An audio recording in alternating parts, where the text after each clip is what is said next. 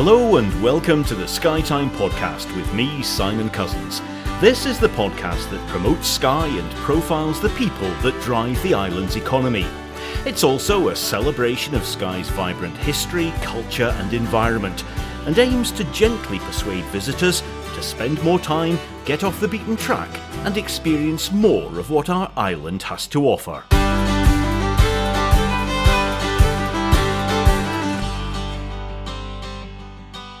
This week I've literally come to the end of the road. I'm at the point of Sleat where the road runs out at the Aird Old Church Gallery. I've come here to meet prolific landscape artist Peter McDermott. Thanks for inviting me to the gallery. How long have you been here? We've been here 24 years, Simon. We had the place um, two years previous to that. So, um, yeah, 24 years on Skye. How about that? Amazing. And what attracted you to Aird? Well, we were we were holidaying in Lochalsh and uh, was walking through Kyle, and it was raining, as it always did in those days. And um, so, looking for something to do, looked in the estate agent's window, and there was this this old church for sale. And um, uh, we were on holiday with my brother and his wife, and and uh, and our children. And I suggested we should come down and have a look at it, at which nobody wanted to.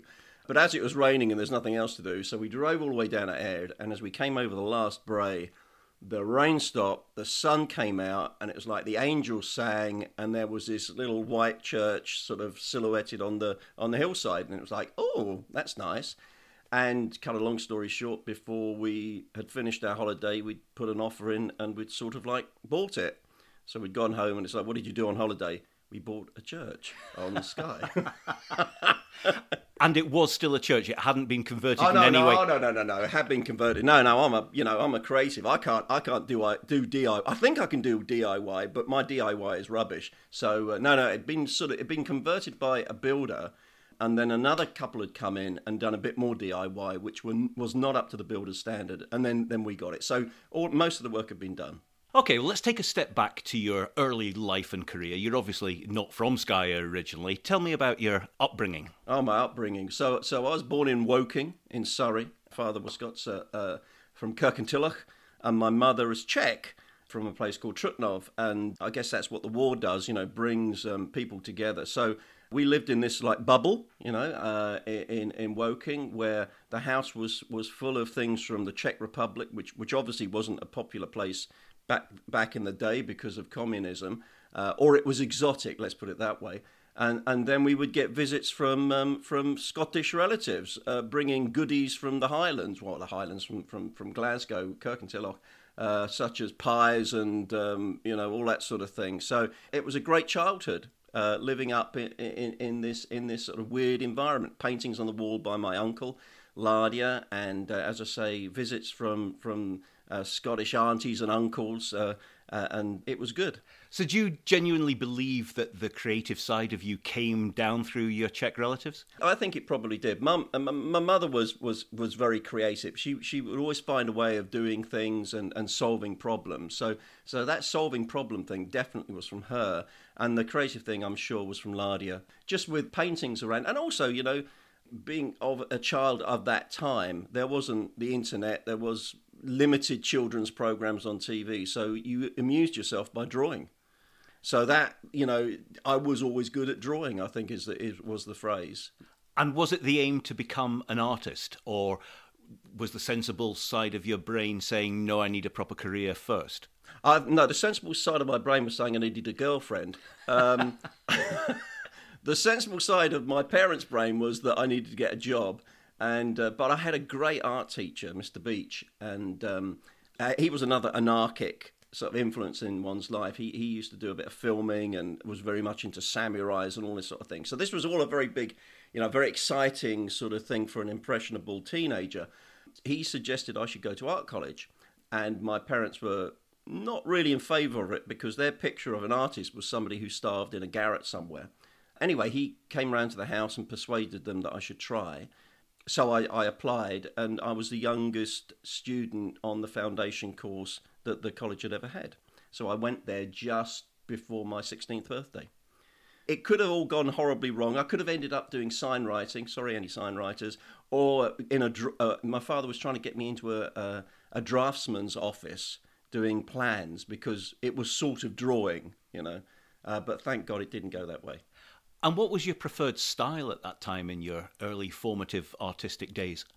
I guess going to a foundation course, you, go to find out what is the thing that you want to specialize in.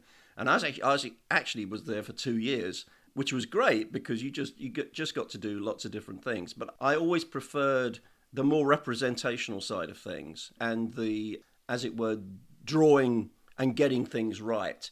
I guess it's uh, you know these days I look at people who, who do abstract work and, and much looser work and, and wish I could do that, but that's not in my DNA. I think my DNA was informed by, you know, previous art, art teachers saying, no, that's wrong, you've got to draw it like this. So it's more about accuracy and capturing something, conveying what you're seeing. So that was always the route I wanted to go down. So how did you end up in the design and marketing world? Ah, because they they pay money. uh, you know the the uh, the uh, it's quite funny actually at college. Uh, you had the fine art department who were basically walking around in rags. They smelt very strange. I think that was the weed. Whereas the graphic design section, we were very sort of professional, on point, and and we smelt better. So there was always a suggestion that, that with graphics, you was going to get some money Whereas the, the, the, painters, well, you know, they would die in a garret. So my parents were much more uh, happy that I was going to be doing graphics with the potential of having a job at the end of it. And actually, the graphics, again, going back to the problem solving, that suited something within me. I like the idea of solving a problem. So you'll set a brief to try and convey something through a piece of packaging or through a piece of design. And then you solve that problem by coming up with a design. So it suited the creative side and the problem solving side. So who did you work for? Who did I work for? Well, I, I, I worked for I worked for a company called Centrum Graphics, which was in Carnaby Street. Um, we used to turn up every morning as they hosed down the doorways from all sorts of um, interesting things left behind from the night before. and of course, being in the middle of Soho, that had a whole different sort of complexion on the type of people we were coming into contact, not the work. The work was for Thomas Cook and people like that. I then went and joined a company because I didn't feel that they were recognizing my talents there sufficiently. Um, so, being very precocious, I then joined a company called Triangle, who one of their representatives had come to my degree show and uh, had left a card saying if I ever was interested in going into the creative side of marketing to get in touch. And Triangle were they were one of the first truly creative marketing companies came out of um, Young and Rubicam, a big agency, and set up by three guys, and um, they effectively did everything in terms of getting a product sold as opposed to advertising a product, what we call below the line as, as opposed to above the line.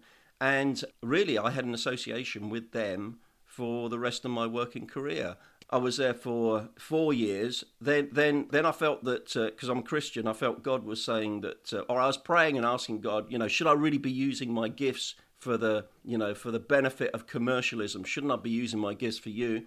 And uh, he said, okay. And and an opportunity came about where I went and worked for a Christian magazine for exactly a year. And um, my old job came up at Triangle. I applied for it and got it straight away. And um, I felt the Lord say, I, well, I said, you know, why, why did that happen? He said, well, you wanted to go and work for them, so I let you go and work for them. Now you can go get on with your career. So I carried on with Triangle. Then, then um, a part of the, the agency split. I went with them to a company called Team and was their creative director for 12 years. And what were the designs and campaigns that you worked on that you're most proud of? The, the one I'm most proud of was for, for Golden Wonder. So some of you will remember Golden Wonder crisps. Uh, in fact, actually, we used to work on pot noodle. We launched pot noodles. So it's like something I don't want to talk about. I do have a tattoo on my leg saying I love pot noodles, but that was mandatory for anybody who worked on the brand. Um, the the as I say, the best campaign was was uh, for for Golden Wonder crisps and crisps and snacks. And at that time, Walkers crisps were dominant in the marketplace because they just had loads of money to spend on campaigns. And so um, Walkers had just launched some sort of million pound giveaway competition. And uh, so the marketing department at uh, Golden Wonder said to us, Could you come up with a scheme where we can? It would seem that we're giving away a million pounds, but we only have a hundred thousand pound budget. So, uh, so it's like, so oh right, so how do we do that? So anyway, um, cut a long story short, we we, I, we had three days to come up with an idea and then present it back to the client. And day one, so we're all brainstorming, nothing comes up. Day two, nothing comes up. And as a creative director, the buck stops with me. So if I don't come up with the idea, the best idea, then you know why am I in my job? Good question. So I'm in the shower, just about to get out the shower, and I'm thinking about this thing, and I have an epiphany moment. And at the time, there was a there was a couple of characters on Channel Four called Zig and Zag, and part of Zig and Zag's thing was that they they would collect rubbish, and they'd get excited about bits of broken, you know, nail or or whatever it might be, and um, I thought, why don't we do a campaign where we have Zig and Zag fronting this, and what happens is that uh, in every pack you're a winner, but you may not want the prize that you've won. and so, so what happened was we'd have printed on the inside of the pack. So every pack printed on the inside was a prize, like a used toenail or um, somebody's handkerchief.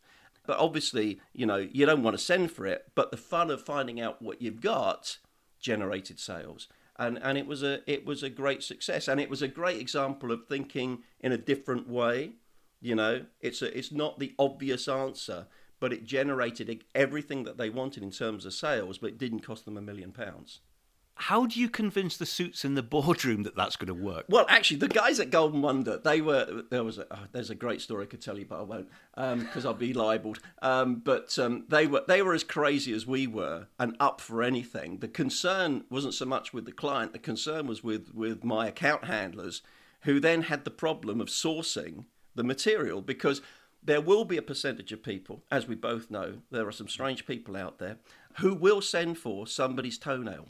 And so we had to have a, a supply of toenails or whatever it might be somewhere in a warehouse just in case somebody sent for them. So that was a little bit of a headache. But no, everybody everybody just they thought it was a great idea.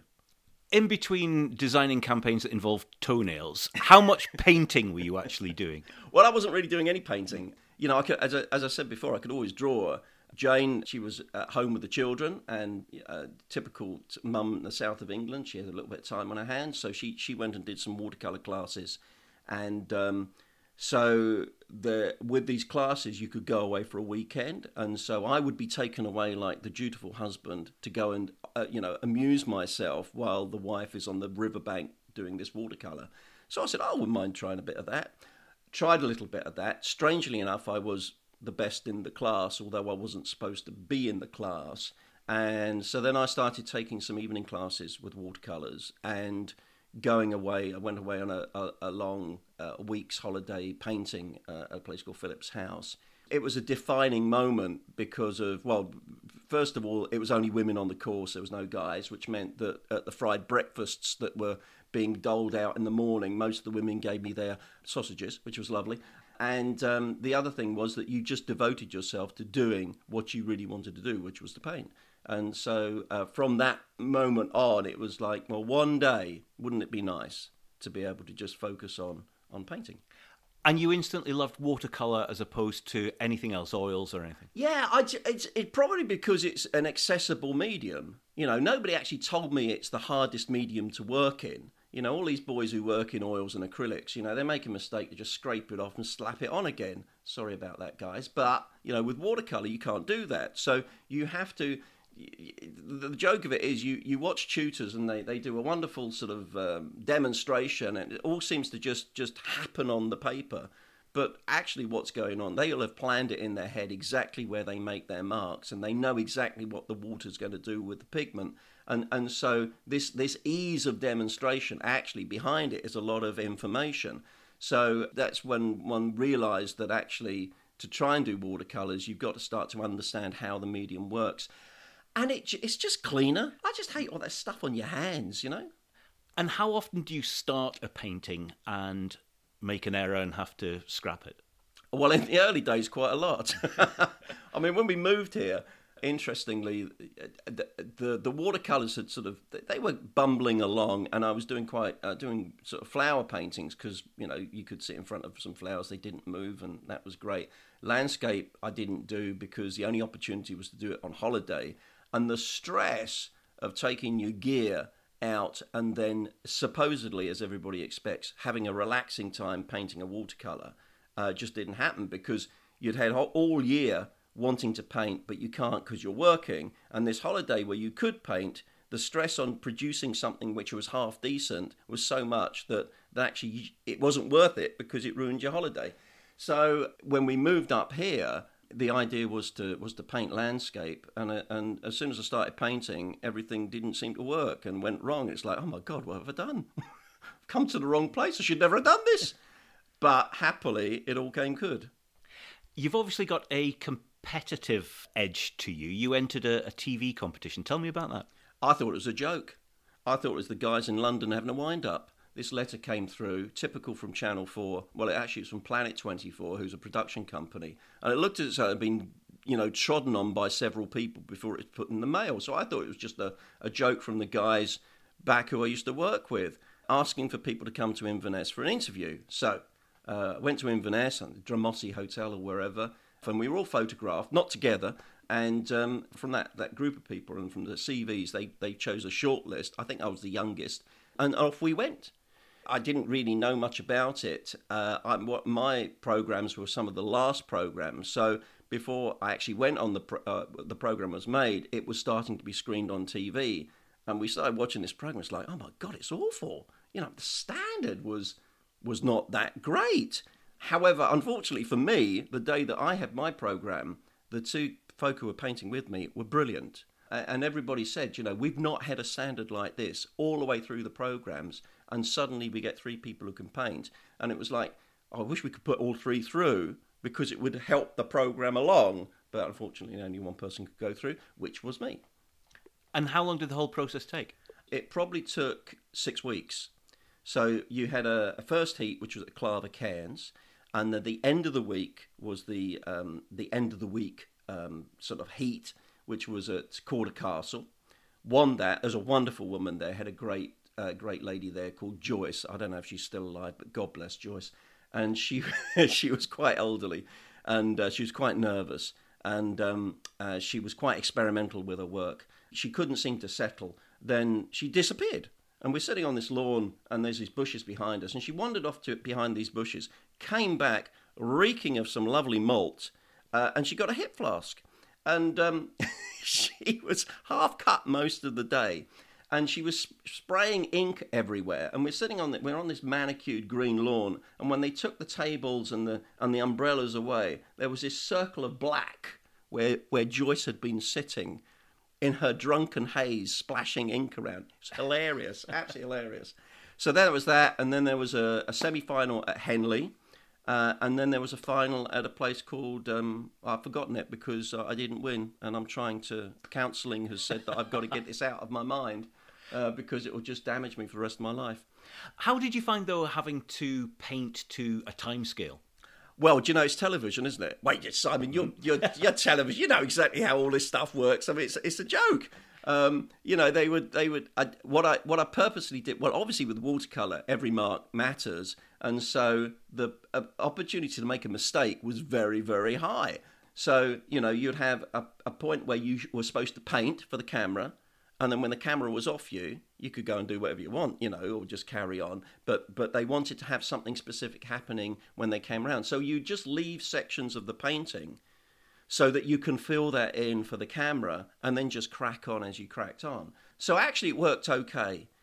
But the trouble with the, the, the final was a difficult day because, as you know yourself, it, when a crew, crew have been together for so many weeks traveling around the country, the last day you know, for you is the most important day because it's the final. For them, it's the most imp- important day because they want to get home to their wives.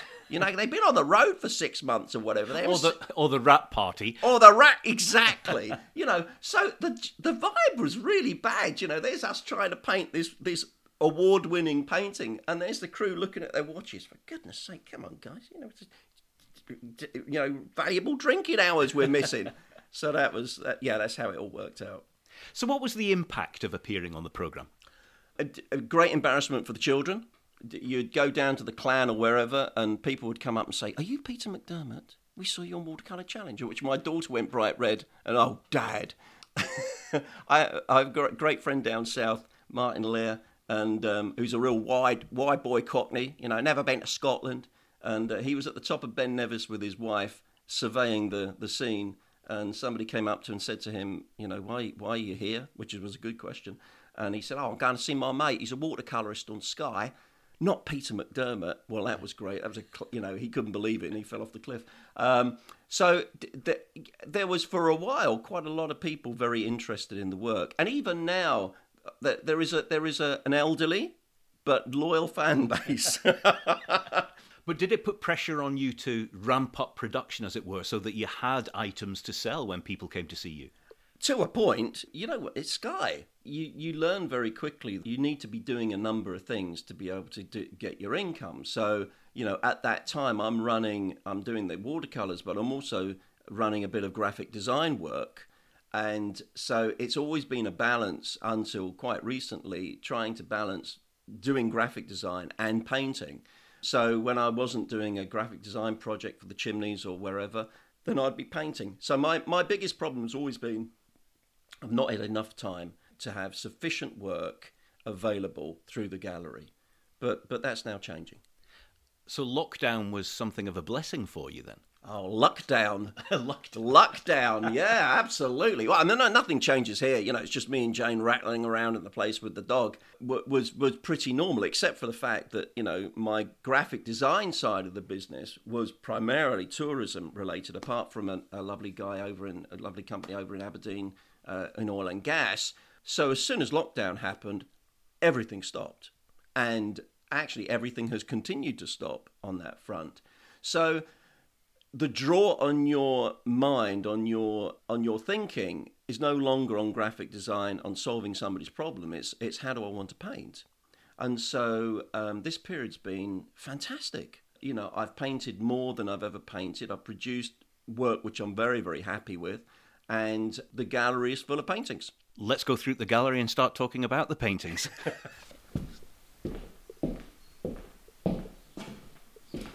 Okay, Peter, we've come into the, the gallery. Um, I guess it's been pretty quiet the last few months. Have visitor numbers picked up? Ah, yeah, no, it's been good. We opened middle of July and really wondering what was going to happen. And um, we saw a good number of people. Uh, August was really busy. I mean, Jane doesn't think that it was busy as last year, but I've been stuck in here because she's had her knee done, and um, I've seen a lot of people, and uh, sales were pretty good. I, I mean, been a lot of people around in the car park, as the local folk would tell you. So it actually has not been too bad, and it seems to be following the, the normal pattern, which is the beginning of September, it goes quiet, and then picks up middle part of September. So we'll wait and see what happens happens then. One thing I've always wondered about a, an artist-run gallery is, do you feel uncomfortable when people are in looking at your your work first of all, and then how do you balance the creative response with the commercial reality of wanting people to buy. I don't think we've had, I've had anybody come in and say, "Oh, I don't like this," because if they do, I just ask them very, very politely why they don't like it, and then we'll have an argument and kick them out. Um, so no, no, no. I'm not. I'm not. I'm not too worried. And also, you know, with the with the watercolors and the graphics, there's quite a mix of different styles that I do. So there's always something that, that appeals to people. So no, I no actually no, I got over that, Simon. You know, got over that a long time ago. Well, let's go over to the, this wall here. It's beautiful landscapes. D- describe the, the, some of the paintings that we've got up here and the, the style that you're going for, and the, there's a very distinctive colour palette as well. Yeah, there is. Um, I, I, I, tend to use a, a, a traditional watercolorist's landscape colour palette, and what I'm trying to do is capture the light across the landscape. So just recently, I seem to be drawn into doing it, putting in more detail into the mountains, and, and as it were, drawing in with the with brush strokes to describe the different folds in the land. And I've got to be careful with that because you can get sucked in and do too much detail. So there's one in front of us at the moment of of Marsco with light on Marsco and a bit of reflection on the river coming away from Marsco, and then the foreground is very simple where it's just just a purple wash, uh, but with a, with some line work to describe something. And actually, if you were to go there, you wouldn't recognise that, but the line work there suggests something uh, in your mind which makes the whole thing work. And so I'm sort of trying to develop on that sort of theme of trying to keep things simple in the foreground and just focusing on on the, the middle ground where the interest is. And are you painting these on location or are you taking pictures and bringing them back to the gallery? Because there's obviously a fair amount of rain on Skye. I know, seriously. You could, we, we tried location work, you know, and um, if it wasn't for the midges paddling through the wash, and I'm a bit OCD about that sort of thing. I like my washes nice and clean without a lot of protein in there.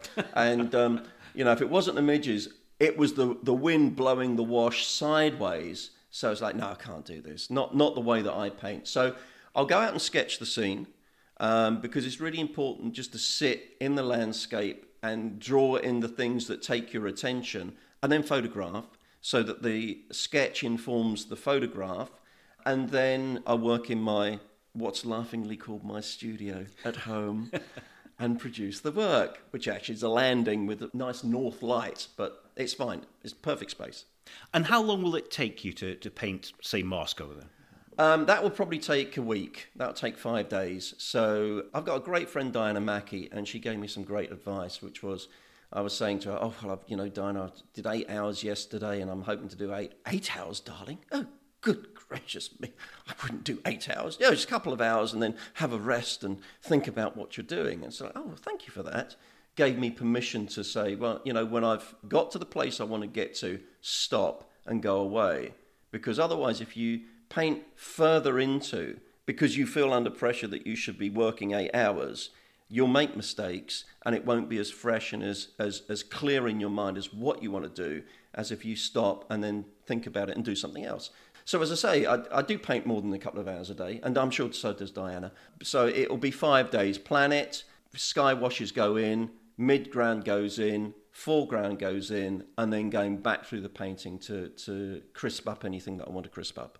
Obviously, you've got such an amazing array of subjects available to you on Skye, but I guess the downside also is that there are so many painters, so many artists, so many photographers all going to the same locations. Is that a challenge creating something that is different? The good news is, for me, is that um, you develop a style of painting. And so people purchase your work because of your, your interpretation and style of how you've seen that piece of landscape. More difficult, I think, for photographers, although there's some great photographers who have their own individual style and ability to see things. And I think that's, I think that's what it's all about. You know, there are some great artists on Skye, and we do paint the, the same subjects, but obviously we all paint them in a, in a different way or with a different medium. There's so many people out there uh, uh, who, who like different things, it doesn't seem to be a problem. What's your all time favourite? I guess there's, there's one up there at the moment which is of Camasunary Bay. I, I painted that about 14 years ago. A very dear friend of mine purchased it, uh, uh, who lives down in, the, in Surrey. I was delighted with that, and, and so I revisited the subject this year and I think this is an even better painting than what she's got. Uh, so I'm delighted with that. It, it, it, captures that that incredible view you get when you're looking down into Camasunary Bay and, and the Cuillins in the distance. How do you go about deciding which paintings you're only going to sell as an original and which ones you're going to create prints from? Yeah, that's a very good question, actually. We've now got quite a selection of prints. So I don't make prints from every painting they because the print the folder now contains a, a good selection of subjects on Skye that people perhaps would like. And so w- once those editions are finished, which are 195, then I will paint again that subject and we'll we'll put that to print.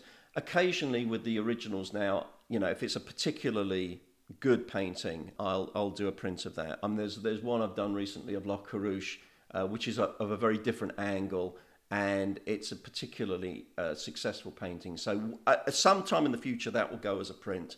But um, yeah, no, these days now, most of the originals go out without being done as prints. And why 195 prints? Well, because it's a limited edition. So, in the old days, before inkjet printers came along, you would have to do a limited edition in terms of this type of this type of work, uh, watercolors or, or, oils would be done using traditional printing processes, and so it was uneconomical to do a run of 195. You'd either have to do 500 or 900. But now with, with digital printing, a the quality is just in, incredible. It's very difficult to tell the difference between a print and an original. and the fact that it's light fast, so it's not going to go blue after three weeks sitting in your auntie's lounge, means that uh, those two factors and the fact that you can draw them off in, in quantities of 10, you can keep the, the, the addition down to a very small amount and really make it valuable. And obviously, and, and you know, with those additions, once once you've reached the end of that edition, then that's the end. That that painting will never be available as a print again. And what are the next challenges for Peter McDermott in terms of painting? Oh, the next challenge is well, well, autumn is here. Thank the Lord. So I love the autumn. It's your favourite season? Oh man, alive! I love the autumn, and um, you know it's a bit dreek at the moment, but I'm looking forward to some blustery days. You know, uh, to get out and, and see the colours change, and also winter. I love the colours of winter. The the the bone dry uh, well, it's not dry, but the bone dead colours that you get, you know, in late February and, and, times like that. So it's getting out and getting material. It's getting out and sitting out in the landscape and, and getting new subjects so that I can then crack on and paint. Painting during the, the winter months is not that great just because of the light. You, you, you're quite limited window to, to get some decent light to paint by. But this is a time to gather information for new paintings. Finally, for people planning a visit to Skye and want to come to the, the gallery, are you open all year round and what times can people come? Yep, uh, open all year round. I mean, closed for Christmas, obviously, uh, and the New Year, recovering from that. Normally open from 10 o'clock to 5, 5.30 if I'm feeling that I don't need to take the dog for a walk, but we'll be open all year. Peter McDermott, thank you very much for your time. Thank you, Simon.